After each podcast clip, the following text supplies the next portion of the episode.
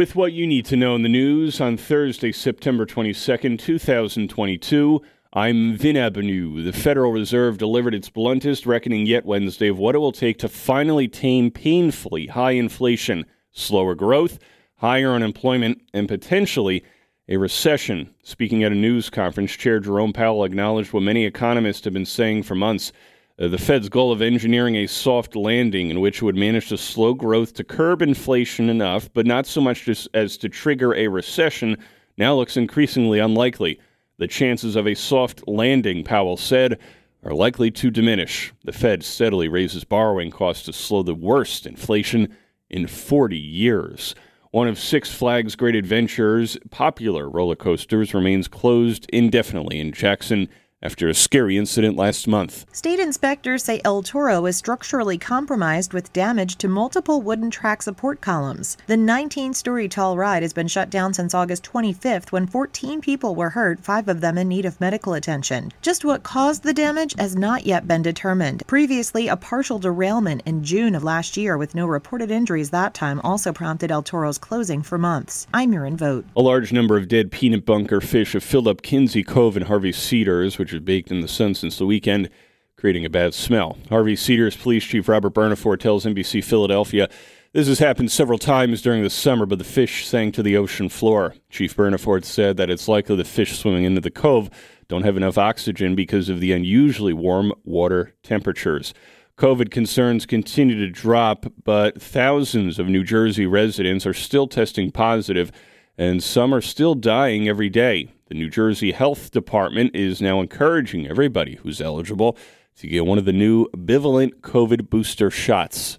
Jersey Health Commissioner Judy Persichilli says the new booster that's now available was designed to effectively target highly transmissible Omicron variants and then the two sub variants, BA4 and BA5. She points out the new Moderna booster is for individuals 18 and older. And Pfizer is 12 years of age and older. You can mix and match. We have more Pfizer. We believe, says Persichilli, we will be able to get rid of this virus or bring it to the stage where we'll offer a new booster shot every year. I'm David Matthau. A 2008 Lexus RX driven by a 17 year old crashed into the side of Wall High School Tuesday afternoon while traveling in the school parking lot while police said that the crash left a 4x4 hole in the east side of the building near the school tennis courts. The 17 year old male passenger and the driver were not injured in the crash. Police did not disclose why the teen lost control of the SUV or if any tickets were given. Eight New Jersey counties are among the top 50 most vulnerable housing markets in the country at the county level as, uh, as of the end of the second quarter, according to a recent report from ATTOM Data Solutions. So, could the Fed's latest interest rate hike put them in imminent danger? Not exactly, says Rick Sharga, ATTOM Executive Vice President of Market Intelligence. While interest rates are going to continue to be raised, home prices, rental prices too, should finally be going down.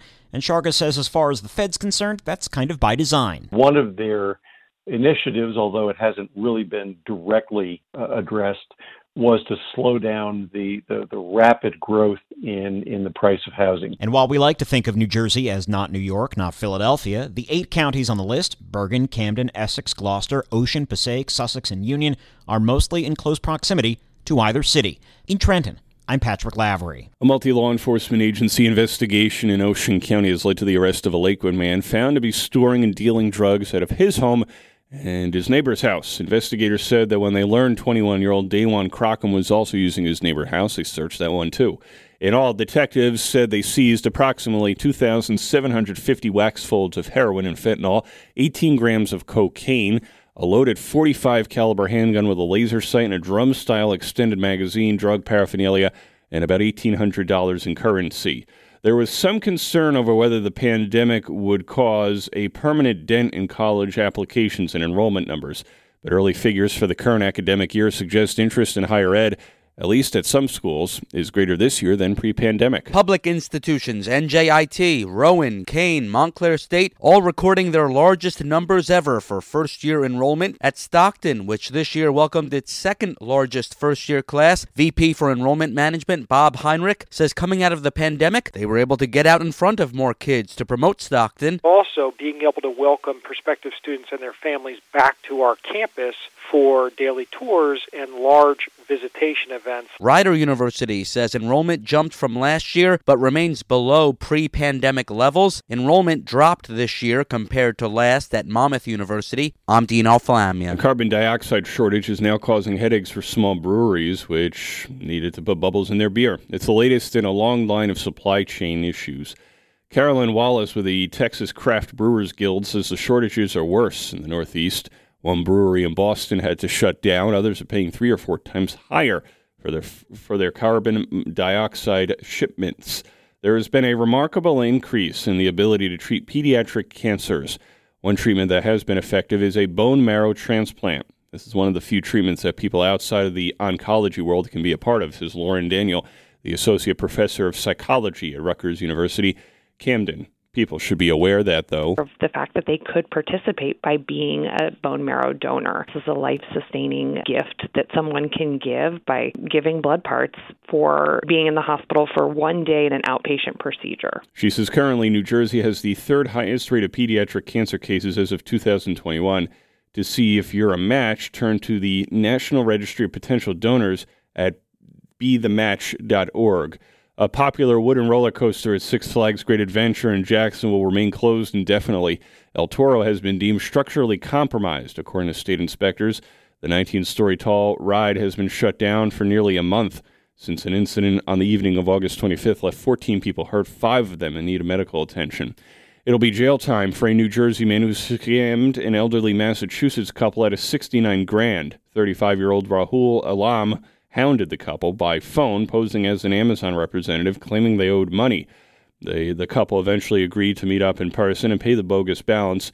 Alam will spend two and a half years in prison. Prosecutors believe he and his criminal partners in Bangladesh did this countless other times to other people around the U.S. Through an executive order Wednesday, Governor Phil Murphy increased New Jersey's goal for generating power from offshore wind turbines 11,000 megawatts by 2040 rather than 7,500 by 2035.